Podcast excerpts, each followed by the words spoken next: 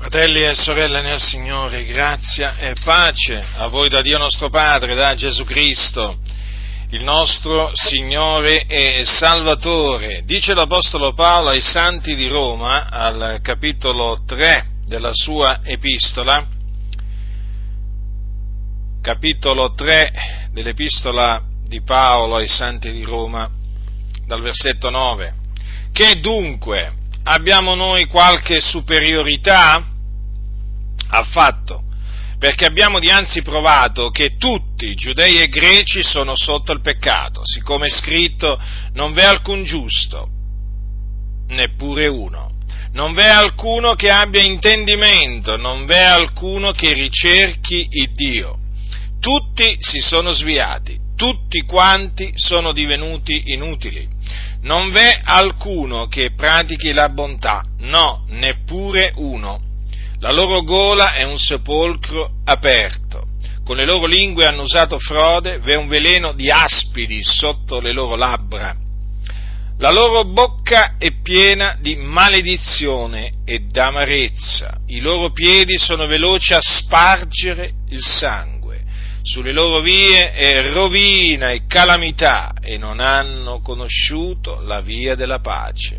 Non c'è timore di Dio dinanzi agli occhi loro. Or noi sappiamo che tutto quello che la legge dice lo dice a quelli che sono sotto la legge, affinché ogni bocca sia turata e tutto il mondo sia sottoposto al giudizio di Dio, poiché per le opere della legge nessuno sarà giustificato al suo cospetto, giacché mediante la legge data la conoscenza del peccato. Ora però, indipendentemente dalla legge, è stata manifestata la giustizia di Dio, attestata dalla legge e dai profeti, vale a dire la giustizia di Dio mediante la fede in Gesù Cristo, per tutti i credenti, poiché non v'è distinzione, difatti tutti hanno peccato e sono privi della gloria di Dio, e sono giustificati gratuitamente per la sua grazia mediante la redenzione che è in Cristo Gesù, il quale il Dio ha prestabilito come propiziazione mediante la fede nel sangue d'esso, per dimostrare la sua giustizia, avendo egli usato tolleranza verso i peccati commessi in passato, al tempo della sua divina pazienza, per dimostrare, dico, la sua giustizia. Nel tempo presente, onde egli sia giusto e giustificante colui che ha la fede in Gesù. Dov'è dunque il vanto? Esso è escluso. Per qual legge? Delle opere? No, ma per la legge della fede, poiché noi riteniamo che l'uomo è giustificato mediante la fede senza le opere della legge. Il Dio è egli forse soltanto l'Iddio dei giudei? Non è egli anche l'Iddio dei gentili? Certo, lo è anche dei gentili, poiché v'è un Dio solo, il quale giustificherà il circonciso per fede e l'incirconciso parimente, mediante la fede. Annulliamo noi dunque la legge mediante la fede? Così non sia. Anzi, stabiliamo la legge e naturalmente eh, prosegue l'Apostolo Paolo parlando della giustificazione che ottenne Abramo, che è padre di noi tutti. Ecco perché lui, eh, poco prima di cominciare a parlare della eh, giustificazione che fu ottenuta da Abramo mediante la sua fede, dice Annulliamo noi dunque la legge mediante la fede, così non sia, anzi stabiliamo la legge. Infatti, subito dopo prende la legge proprio per dimostrare, dimostrare che l'uomo viene giustificato mediante la fede senza le opere della legge. D'altronde l'Apostolo Paolo che cosa ha detto? Che è stata manifestata una giustizia di Dio attestata dalla legge e dai profeti. Vedete? Allora la giustizia di Dio che è stata manifestata è, in, si è manifestata indipendentemente, è stata manifestata indipendentemente dalla legge, ma è attestata dalla legge e dai profeti. Allora, l'Apostolo Paolo descrive la eh, condizione spirituale degli uomini di coloro che sono sotto il peccato, giudei e greci, quindi senza alcuna distinzione. Infatti, davanti a Dio tutti hanno peccato, non importa se sono discendenti di Abramo o non lo sono. Non importa proprio niente, tutti hanno peccato e sono privi della gloria di Dio.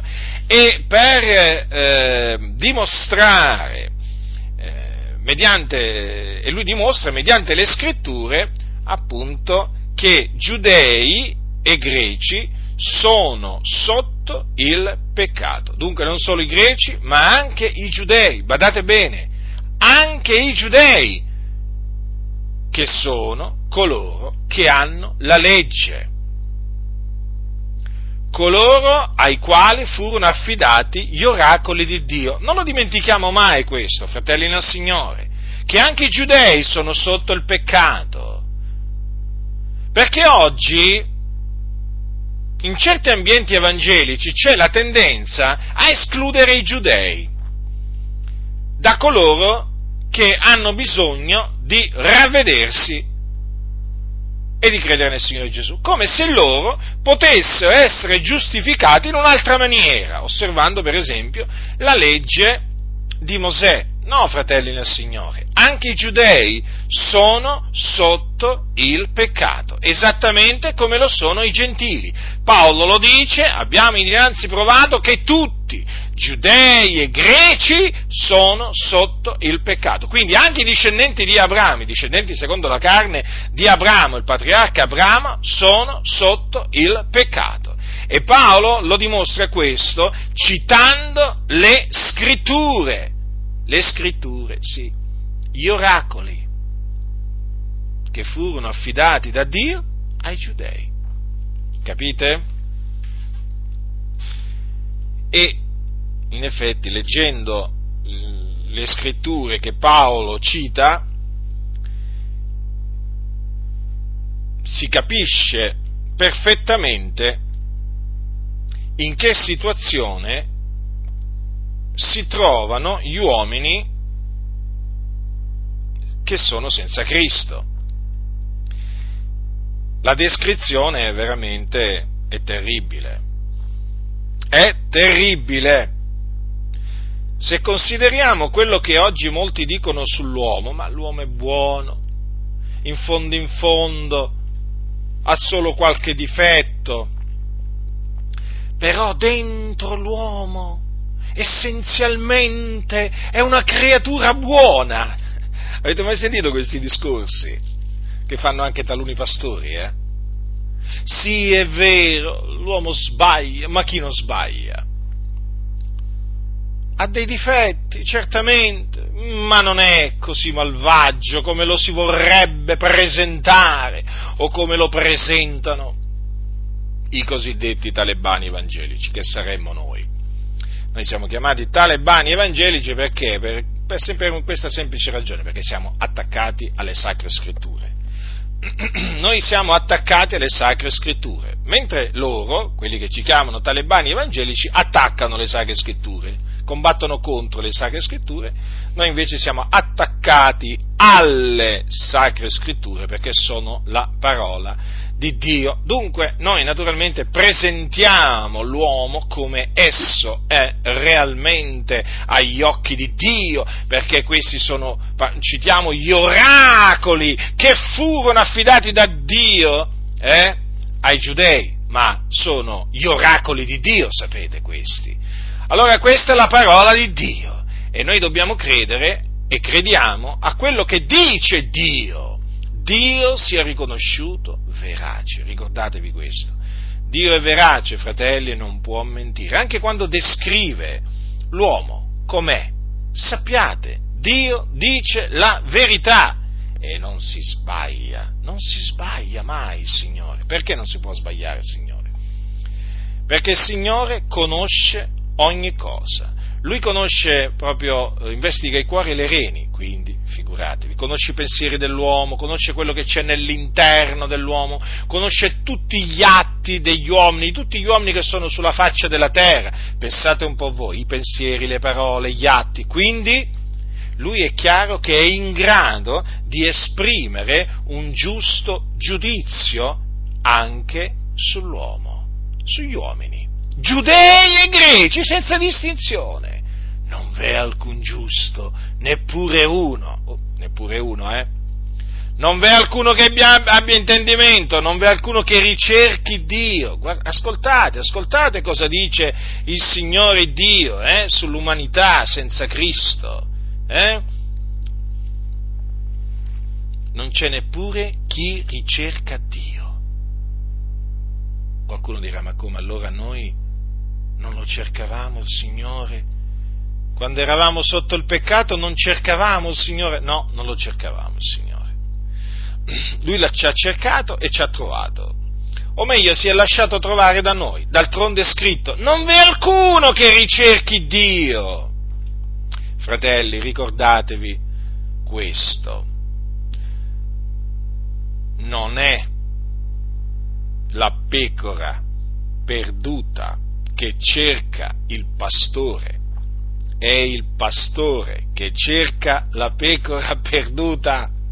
Avete capito? È il pastore che cerca la pecora perduta. Un'altra volta credo lo abbia, lo, lo abbia raccontato, quando noi eravamo ragazzetti.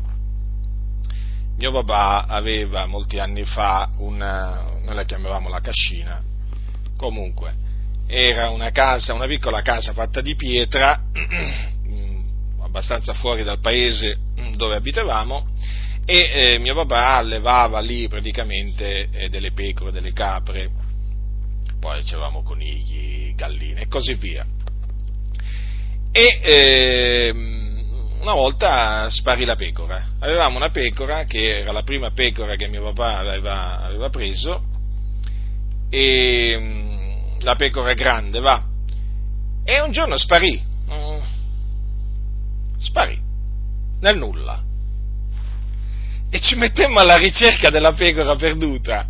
Quindi io so cosa significa andare in cerca della pecora perduta, ero un ragazzo, e eh, naturalmente per, ci mettemmo dietro le tracce di, di questa pecora cercando di eh, seguire le orme, le orme che aveva, aveva lasciato. Insomma, alla fine poi la pecora fu trovata, dopo diverso tempo, in un paese in un paese, diciamo, qualche chilometro distante, alcuni chilometri distante dal, dal nostro, e, e, certo fummo contenti quando, quando, fu trovata. Praticamente non è che l'abbiamo trovata mentre la cercavamo, l'abbiamo trovata perché poi ci fu segnalata, ci fu segnalata, se non ricordo male perché ci fu segnalato da qualcuno, non mi ricordo se dai carabinieri, adesso esattamente adesso sul momento non mi ricordo eh, filo per segno tutte le cose, comunque so che praticamente a mio padre arrivò la segnalazione che era stata avvistata una pecora in un paese lì vicino. Pensate un po' voi quanti chilometri aveva fatto questa pecora.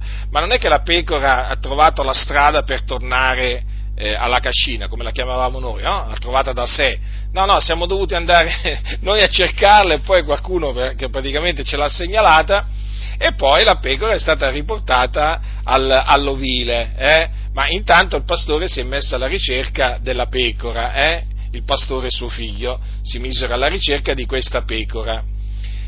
Questo naturalmente lo ricordo per, eh, per eh, spiegarvi appunto che in effetti non siamo stati noi che siamo andati in cerca del pastore, ma è stato il pastore che è venuto alla nostra ricerca, ci ha cercato e ci ha salvati. Ecco perché la Sacra Scrittura dice non v'è alcuno che ricerchi Dio. Quindi tra, qualcuno, eh, tra, tra, tra, quelli che non cercavano il Dio, appunto, eh, c'eravamo pure noi, fratelli del Signore. Non è che noi possiamo dire che a quel tempo cercavamo il Signore, no, nella maniera più assoluta, fratelli. D'altronde ricordatevi anche che il Signore disse tramite Isaia, sono stato trovato da quelli che non mi cercavano non mi cercavano. Infatti è vero, il Signore si è lasciato trovare da noi che, lo, che, non, che non, lo cercavamo ma perché in effetti, in effetti il Signore nella sua grande misericordia è venuto a cercarci e salvarci. Comunque, tutti si sono sviati, tutti quanti sono divenuti, divenuti inutili, non v'è alcuno che pratichi la bontà, no, neppure uno. La loro gola è un sepolcro aperto, con le loro lingue hanno usato frode, v'è un veleno di aspidi sotto le loro labbra. la loro bocca è piena di maledizione ed amarezza. Avete notato qui come eh, l'Apostolo Paolo ci tiene eh, a, ehm, mette eh, diciamo, tutti questi passi che eh, riguardano eh, il parlare delle persone? Eh? Avete visto come descrive l'Apostolo Paolo ehm, il parlare degli uomini? Ecco, ecco come parlano gli uomini, ecco che cosa c'hanno hanno sulla loro bocca, eh, sotto la loro lingua, gli uomini che sono senza, senza Cristo. È una descrizione terribile, ma reale, verace. La loro gola è un sepolcro aperto. E che c'è dentro un sepolcro? Ossa di morti. Che viene da un sepolcro? L'odore della morte. Con le loro lingue hanno usato frode. Ecco vedete? Hanno un parlare fraudolento, ingannevole. V'è un veleno di aspidi sotto le labbra, hanno un veleno mortifero, ammazzano, uccidono con, loro, con la loro lingua. La loro bocca è piena di maledizione e d'amarezza e si sente e si vede. Eh? Usate le sacre scritture, fratelli del Signore, anche per spiegare la situazione in cui vertono gli uomini, eh? senza Cristo. Non abbiate paura, abbiate coraggio.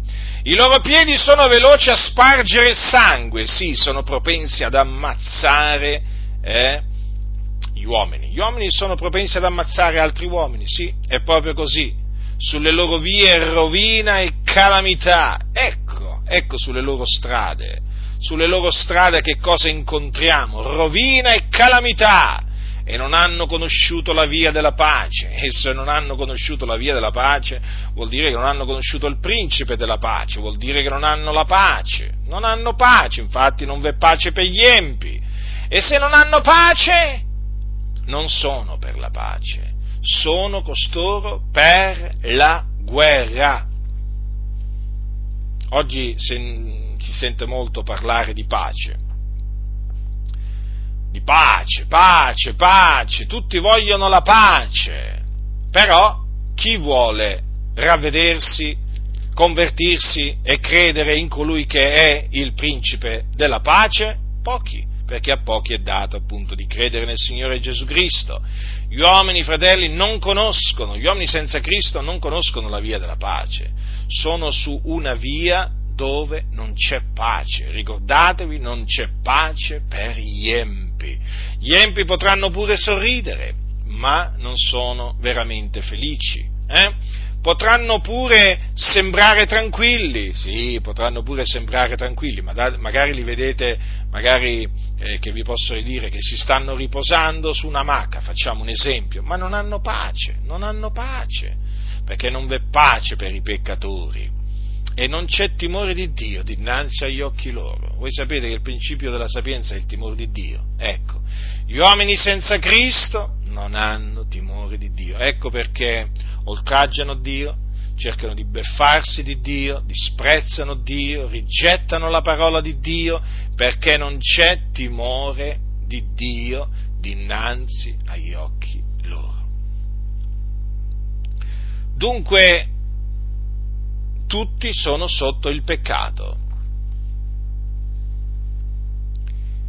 E per le opere della legge nessuno sarà giustificato al suo cospetto, giacché mediante la legge è data la conoscenza del peccato. Quindi coloro che sono sotto il peccato non possono essere giustificati osservando la legge perché la legge non è stata data per giustificare l'uomo, ma per dare all'uomo la conoscenza del peccato.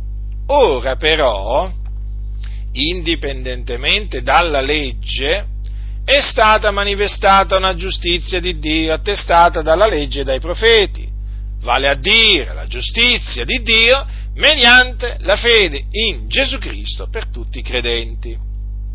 Dunque, la giustizia che Dio ha fatto sì che fosse manifestata adesso è la, una giustizia che si basa sulla fede ed è la giustizia di Dio che viene dalla fede. Mentre la legge si basa sulle, eh, sulle opere, la legge si basa sulle opere e di fatti eh, la legge ci presenta la giustizia che viene dalla legge, la grazia che cosa ci presenta? La giustizia che viene dalla fede, che si ottiene mediante la fede in Gesù Cristo. La giustizia di Dio mediante la fede in Gesù Cristo per tutti i credenti, quindi per tutti coloro che credono nel Signore Gesù Cristo, poiché non v'è distinzione, difatti tutti hanno peccato e sono privi della gloria di Dio e sono giustificati gratuitamente per la sua grazia mediante la redenzione che è in Cristo Gesù. Chi sono coloro dunque che vengono giustificati gratuitamente per la grazia di Dio mediante la redenzione che è in Cristo Gesù?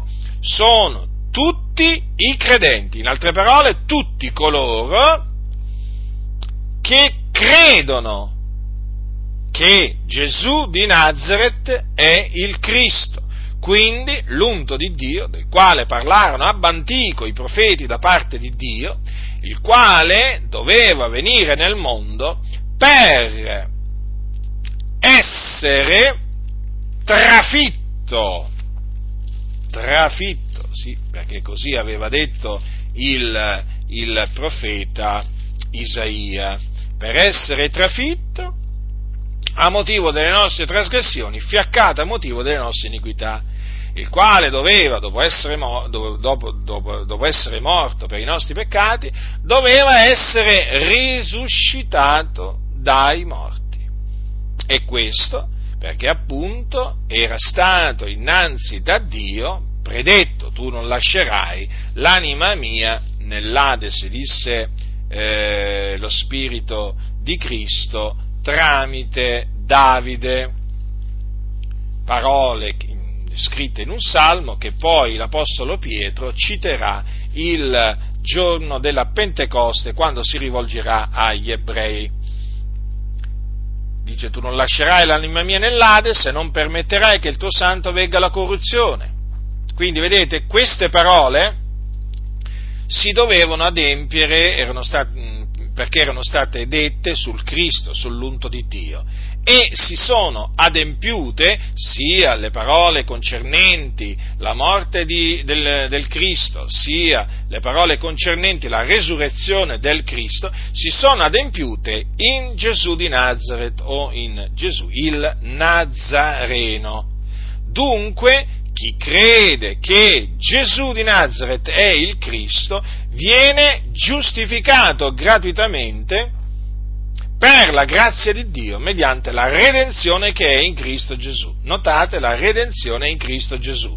Perché? Perché fuori di Gesù non v'è salvezza, in nessun altro è la salvezza, perché non v'è sotto il cielo alcun altro nome che sia stato dato agli uomini per il quale noi abbiamo ad essere salvati. Vedete?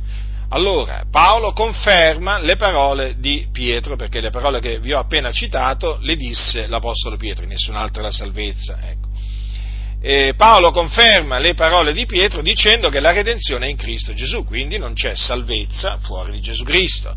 La salvezza eh, non è in Maometto, non è in Buddha, non è in Zarathustra, non è in Confucio, eh, è solo in Gesù Cristo. Ricordatevelo questo, coloro che vi propongono altri salvatori sono dei bugiardi, non conoscono il Signore e non sono salvati, perché coloro che sono salvati sanno perfettamente che la redenzione è soltanto in Cristo Gesù, il quale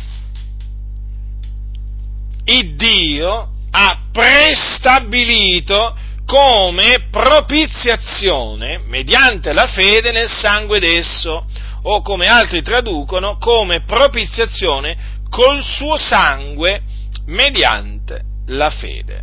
Ecco, colui che è il Salvatore, colui che è venuto nel mondo per essere il Salvatore del mondo, quindi per salvare i peccatori, dai loro peccati, è stato prestabilito come propiziazione. Prestabilito. Ora, Giovanni che cosa dice nella sua prima epistola al capitolo 4? Ascoltate che cosa dice l'Apostolo Giovanni al capitolo 4, eh, versetto 10. In questo è l'amore, non che noi abbiamo amato il Dio, ma che Egli ha amato noi e ha mandato il suo figliolo per essere la propiziazione per i nostri peccati. Notate. Allora Dio, il Padre, che è il solo vero Dio, ha mandato nella pienezza dei tempi, nel mondo, il suo figliuolo, per essere la propiziazione per i nostri peccati. Infatti Gesù è la propiziazione per i nostri peccati, e come dice sempre Giovanni, e non soltanto per i nostri, ma anche per quelli di tutto il mondo. Vi ricordate queste parole, fratelli? Sono scritte al capitolo 2 della prima epistola. Dunque Gesù Cristo è la propiziazione per i nostri peccati. È venuto nel mondo, mandato dal Padre, per esserlo. Ma badate bene, badate bene che è stato prestabilito come propiziazione. Prestabilito. Questo significa che Gesù Cristo è stato predestinato o preordinato ad essere la propiziazione dei nostri peccati. Eh sì, fratelli, proprio così. Difatti, il sacrificio propiziatorio di Gesù Cristo fu preordinato da Dio prima della fondazione del mondo. Dice infatti l'Apostolo Pietro al capitolo 1 della sua prima epistola. Se invocate come Padre colui che senza riguardi personali giudica secondo l'opera di ciascuno, conducetevi con timore durante il tempo del vostro pellegrinaggio, sapendo che non con cose corruttibili, con argento con oro siete stati riscattati dal vano modo di vivere tramandatovi dai padri, ma col prezioso sangue di Cristo, come d'agnello, senza difetto né macchia, ben preordinato prima della fondazione del mondo, ma manifestato negli ultimi tempi per voi, i quali per mezzo di lui credete in Dio che l'ha risuscitato dai morti e gli ha dato gloria, onde la vostra fede e la vostra speranza fossero in Dio. Ecco dunque come l'Apostolo Pietro, sospinto dallo Spirito Santo, dice che noi siamo stati riscattati dal vano modo di vivere che ci hanno tramandato i nostri padri col sangue di Cristo, agnello senza difetto né macchia, ben preordinato prima della fondazione del mondo. Preordinato? Preordinato a che cosa? Preordinato a morire per i nostri peccati, preordinato ad essere trafitto a motivo delle nostre trasgressioni. Per cui, quando poi Dio parlerà tramite Isaia in quei termini, non farà altro che manifestare quello che lui aveva preordinato prima della fondazione del mondo, cioè il sacrificio propiziatorio di Cristo Gesù. Prima della fondazione del mondo, quindi quando ancora il mondo non esisteva, ancora prima che Dio avesse creato il mondo e tutto ciò che è nel mondo, il Dio aveva prestabilito che Cristo dovesse offrire se stesso quel prezzo di riscatto per noi, caricandosi dei nostri peccati e quindi espiando i nostri peccati mediante il suo sangue prezioso. Considerate dunque che questo risale a prima della fondazione del mondo. È veramente una cosa meravigliosa, fratelli. È una cosa meravigliosa. Quindi, come noi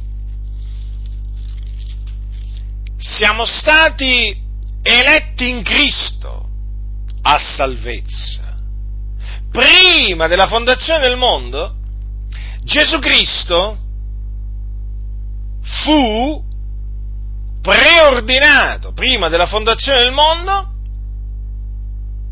a salvarci,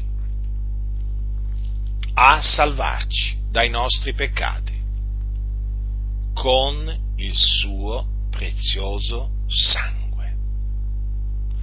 Dunque, è chiaro che nel momento in cui la scrittura dice, presenta Gesù come l'agnello di Dio ben preordinato prima della fondazione del mondo, è chiaro che lo, lo presenta come qualcuno che esisteva prima della fondazione del mondo. Infatti Gesù Cristo era la parola, la parola che era con Dio ed era Dio. La parola poi che nella pienezza dei tempi è stata fatta carne ed ha abitato in mezzo a noi, piena di grazia e di verità. Sì, fratelli, il figliuolo di Dio preesisteva alla sua venuta nel mondo. Proprio così preesisteva. Da ogni eternità. Ecco perché un giorno disse ai giudei, prima che Abramo fosse nato, io sono. Perché lui è. Lui era, lui è e sarà. Gesù Cristo è il figlio di Dio, Dio benedetto in eterno. Dunque, ben preordinato prima della fondazione del mondo. Quindi, prestabilito come propiziazione e poi manifestato negli ultimi tempi per noi. Questo ultimi tempi equivale, diciamo, eh, per usare un'espressione equivalente, possiamo usare questa eh, espressione, per esempio, alla fine dei secoli. Infatti cosa dice lo scrittore agli ebrei? Dice, ora una volta sola alla fine dei secoli è stato manifestato per annullare il peccato col suo sacrificio. Vedete come appunto viene definito il tempo in cui Cristo Gesù ha offerto se stesso col prezzo di riscatto per noi? La fine dei secoli. Ecco, quando è stato manifestato per annullare il peccato col suo sacrificio. Praticamente questo tempo, chiamato anche negli ultimi tempi, eh, negli, chiamati, chiamati, gli ultimi tempi, eh, gli ultimi tempi, o alla fine, eh, la fine dei secoli, non è altro che il tempo prestabilito dal Padre Certo, perché voi dovete considerare che il Dio prestabilì, quando prestabilì eh, che Gesù Cristo doveva essere, cioè che eh, prestabilì Gesù Cristo come propiziazione per i nostri peccati, chiaramente prestabilì anche la data, il momento in cui lui doveva venire nel mondo per salvarci dai nostri peccati. Dio aveva formato in se stesso un piano che naturalmente comprendeva, eh, comprendeva, tutto quello che poi noi adesso conosciamo, quindi anche il tipo di morte che Gesù doveva, eh, doveva patire per, eh, per, eh, per, espiare, compiere la propiziazione per i nostri peccati. Gesù, per esempio, non è che Dio aveva prestabilito che morisse lapidato, facciamo un esempio, no? Aveva prestabilito che doveva morire trafitto, crocifisso, e di fatti poi avvenne, avvenne proprio, proprio così. Dunque, vedete fratelli nel Signore, nel tempo prestabilito eh, dal Padre, eh, Gesù Cristo venne nel mondo per eh, volontà eh, del Padre, per deporre la sua vita per noi, per dare la sua vita per noi. Per ordine di Dio. Sì, proprio così. Gesù Cristo ha dato la sua vita per noi e quindi è morto per i nostri peccati per ordine di Dio. Così infatti ha detto Gesù un giorno, quando eh, parlando disse, per questo mi ama il Padre, perché io depongo la mia vita per ripigliarla poi, nessuno me la toglie, ma la depongo da me, io ho potestà di deporla e ho potestà di ripigliarla. Quest'ordine ho ricevuto dal Padre mio. Vedete dunque? Ecco perché quando si parla del sacrificio propiziatorio di Cristo bisogna parlare di una preordinazione che concerne questo sacrificio. E siccome eh, c'è una preordinazione, c'è anche un ordine un ordine dato da Dio al suo figliuolo, l'ordine di dare la sua vita per noi. Infatti, quando Gesù depose la sua vita per noi, lo fece in ubbidienza all'ordine dell'Iddio e Padre suo. Questo è di fondamentale importanza, fratelli nel Signore, per eh, capire il piano della redenzione che è in Cristo Gesù, piano che è stato formato da Dio in se stesso e tradotto in atto, nella pratica, nella pienezza dei tempi. Vedete, fratelli, la Chiesa talvolta dimentica il piano di Dio. Nel senso, quando noi parliamo della salvezza, di questa così grande salvezza che abbiamo ottenuto mediante la fede in Gesù Cristo, non dobbiamo mai dimenticarci che la salvezza esiste, esiste per i peccatori, perché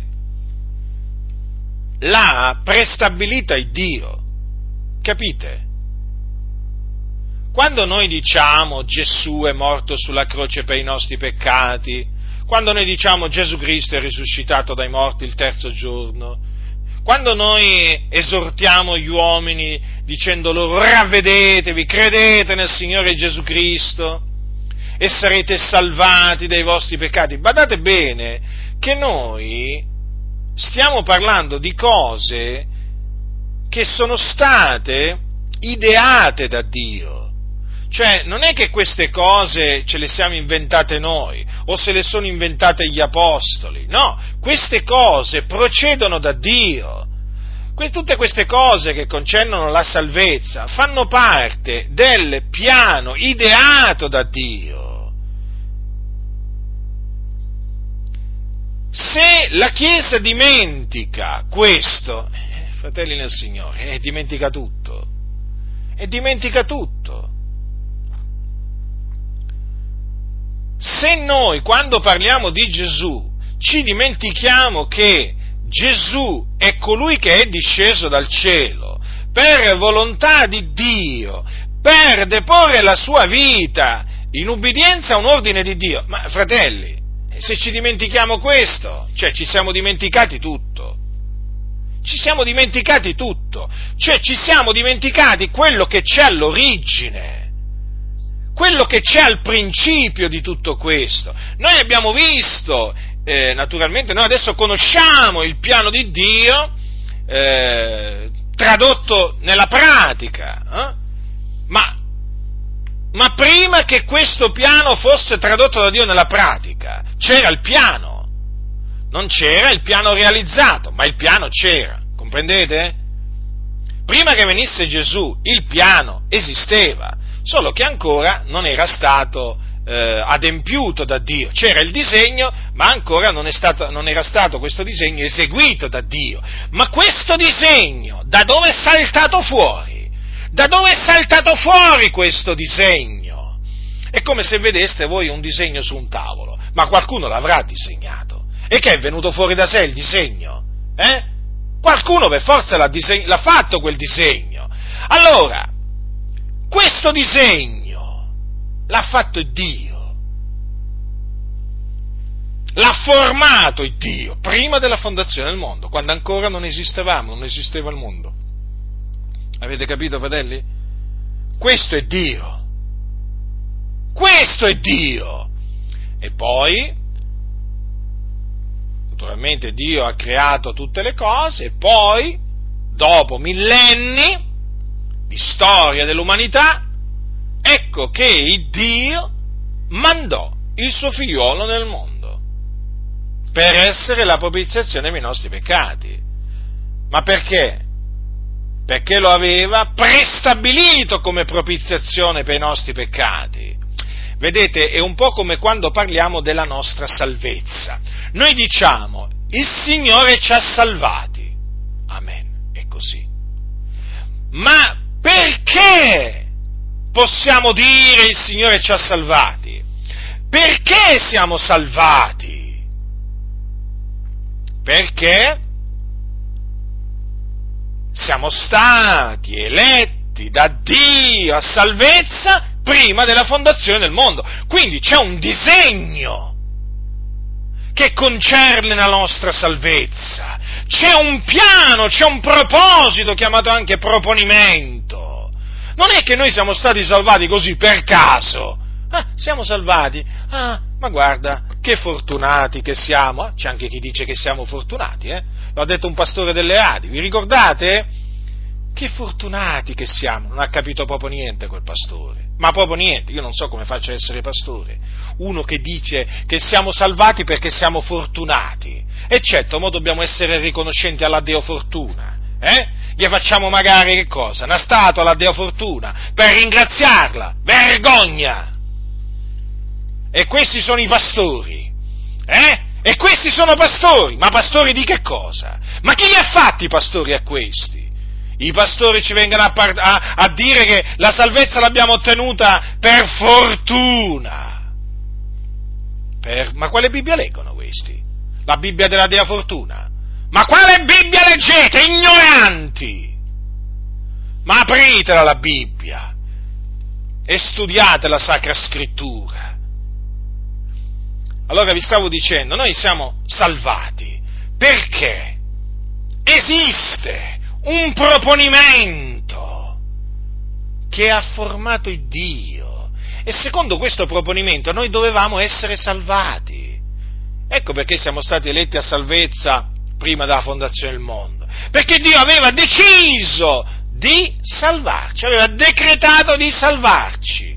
Ecco perché noi oggi siamo salvati. Allora, per essere salvati bisogna che ci sia un salvatore. Eh, perché se esiste il salvato, se esistono i salvati, deve esistere per forza un salvatore perché i salvati non si sono autosalvati, sono stati salvati da qualcuno. E chi è il nostro Salvatore? Che è l'unico Salvatore? Gesù Cristo. ma anche in merito al Salvatore c'è una preordinazione, perché mentre noi siamo stati preordinati a vita eterna, a vita eterna, Gesù Cristo è stato preordinato a morire per noi affinché noi avessimo la vita mediante di Lui. Avete capito? Quindi esiste un proposito, un proponimento che concerne Gesù. Certo, fratelli, altrimenti non sare, non, eh, Pietro non si sarebbe espresso in quei termini, come l'agnello senza difetto né macchia, ben preordinato prima della fondazione del mondo. Capite, fratelli? Quindi anche quando parliamo di Gesù, non dimentichiamoci che lui fu preordinato da Dio a morire per salvarci dai nostri peccati con il suo sangue. Ecco perché quando Gesù è venuto nel mondo ha sparso il suo sangue, perché a questo era stato preordinato perché appunto Dio lo aveva prestabilito come propiziazione per i nostri peccati, siccome che eh, sotto la legge l'espiazione, la propiziazione dei peccati del popolo avveniva mediante il sangue di animali, che comunque eh, era un sangue che prefigurava quello di Cristo, eh, era un sangue che eh, però non eh, purificava la coscienza degli adoratori dalle opere morte, perché la legge ha un'ombra dei futuri beni, non la realtà stessa delle cose, è chiaro che invece il sangue di Cristo purifica la coscienza del peccatore dai peccati, la purifica. La cosci- praticamente la coscienza dell'uomo che crede in Gesù viene resa perfetta in questo senso, perché viene purificata dalle opere morte che la contaminavano. Purificazione che non poteva essere largita dal eh, sangue di tori e di becchi. Quindi, sotto la legge, Dio aveva stabilito che la propiziazione dei peccati del popolo fosse compiuta mediante quel sangue che vi ricordo prefigurava quello di Cristo. Ma appunto quel sangue prefigurava quello di Cristo, quindi Cristo doveva venire nel mondo. Infatti quando è venuto ha offerto il suo sangue per compiere la purificazione dei nostri peccati. Ecco perché eh, la nostra coscienza è stata purificata dal sangue di Gesù, perché è il sangue praticamente che Dio aveva prestabilito che nella pienezza dei tempi doveva essere offerto eh, per eh, compiere l'espiazione dei nostri peccati. Un sangue perfetto, chiamato il sangue prezioso di Cristo. Eh, il sangue di Gesù dell'agnello di Dio che toglie il peccato del mondo. Capite dunque, fratelli, che quando noi parliamo sia della salvezza che del Salvatore, noi parliamo del piano di Dio, da Lui ideato prima della fondazione del mondo. Non è che il Signore ha ideato questo piano dopo che l'uomo, dopo che l'uomo ha peccato quando il, il, peccato è entrato nel mondo mediante il primo uomo. No, fratelli nel Signore, questo piano meraviglioso, glorioso, stupendo, è stato formato da Dio prima della fondazione del mondo. Certo, qualcuno dirà, questo piano comprende il sacrificio di Gesù, quindi la morte di Gesù, che fu una morte violenta, che fu una morte atroce, fu una morte che gli costò tanta e tanta e tanta sofferenza. Lo so, è così. Ma questo è il piano di Dio, fratelli nel Signore. Dio è Dio e fa tutto ciò che gli piace. Ricordatevelo questo, fratelli nel Signore. Fa tutto ciò che gli piace. A Dio è piaciuto formare questo disegno ed è un disegno meraviglioso, fratelli. I disegni di Dio sono meravigliosi. E sapete, coloro che non hanno lo spirito di Dio disprezzano i disegni di Dio li disprezzano. D'altronde l'uomo naturale, cosa dice l'Apostolo, l'Apostolo Paolo ai santi, ai santi di Corinto nella sua prima epistola? Gli dice l'uomo naturale non riceve le cose dello Spirito di Dio perché gli sono pazzia e non le può conoscere perché le si giudicano spiritualmente. In effetti è proprio così. Quando gli uomini che non hanno lo Spirito di Dio ci sentono parlare di queste cose, per loro queste cose sono pazzia e noi naturalmente che le diciamo siamo una massa di pazzi. È proprio così, fratelli nel Signore, però sapete come diceva l'Apostolo Paolo, che la pazzia di Dio è più savia degli uomini eh? E poi Paolo ha detto che il Dio ha reso pazza la sapienza di questo mondo. Capite?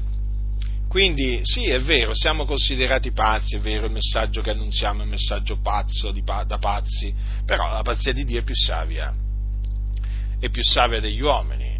Ma d'altronde, eh, come diceva bene l'Apostolo Paolo, dov'è il savio, dov'è lo scriba? Il Dio non ha egli resa pazza la sapienza di questo mondo. Pensate un po' voi, la sapienza di, di Socrate, di Platone, di Aristotele. Eh? E prendete pure tutti i filosofi moderni, eh? non prendete solo i filosofi antichi, prendete pure quelli moderni che ce n'è una sfilza che non finisce più. Tutta sta sapienza che hanno, sapete cos'è davanti a Dio? Tutta questa loro sapienza? Pazzia!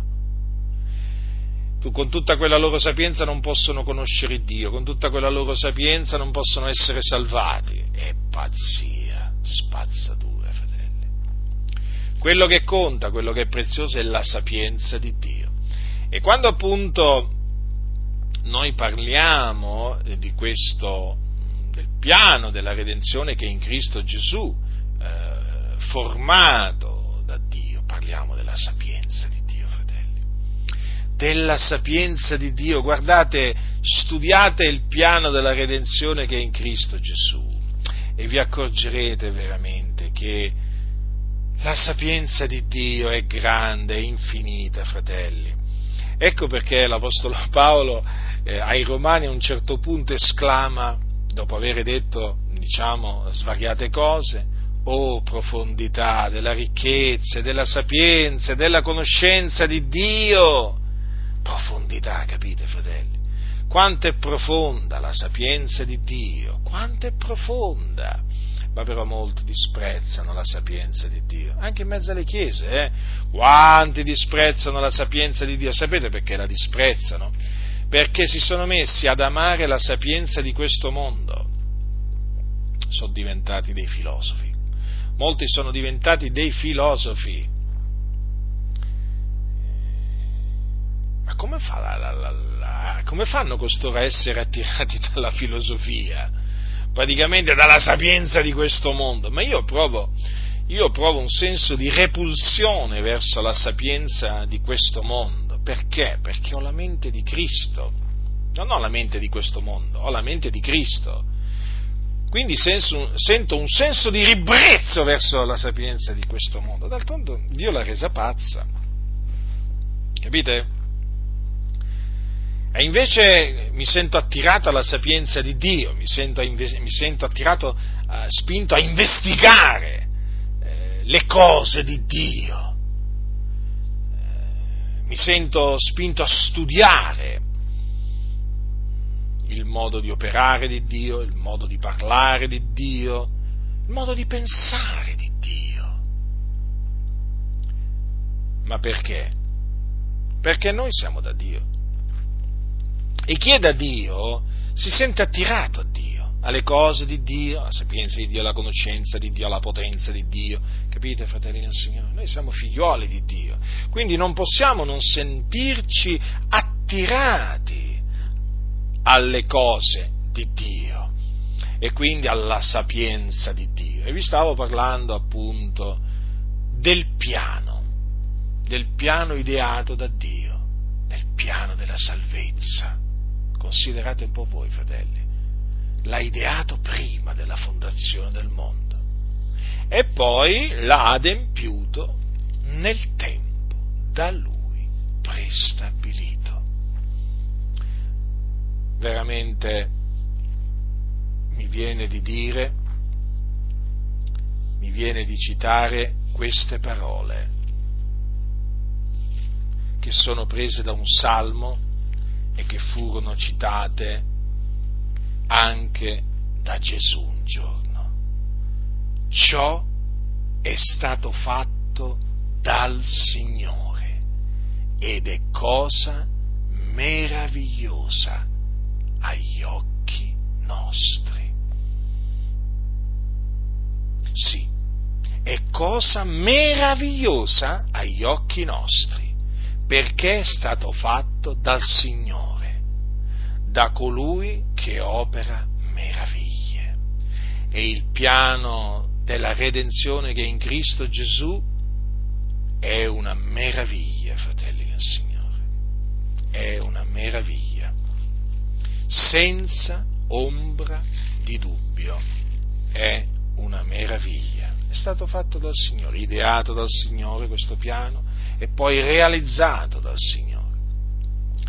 E tutto questo affinché noi diventassimo, diventassimo eh, figliuoli di Dio, affinché noi fossimo giustificati.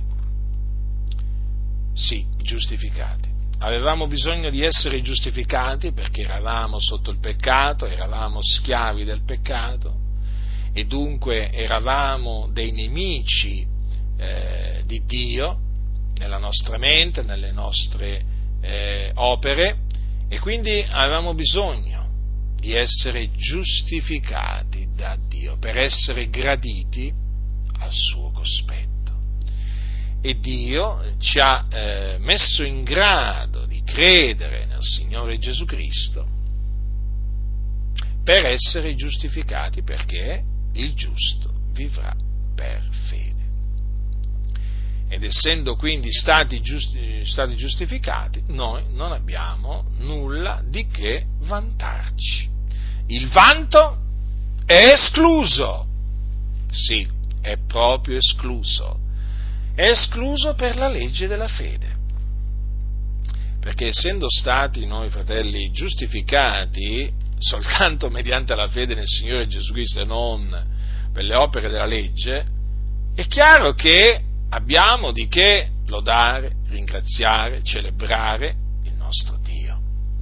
Perché? Perché ci ha giustificati gratuitamente per la sua grazia, perché così gli è piaciuto. Quindi considerate, fratelli, questo, questo insegnamento che ci offre la Sacra Scrittura, che Dio ha prestabilito Gesù Cristo, il suo figliuolo, come propiziazione. Come propiziazione.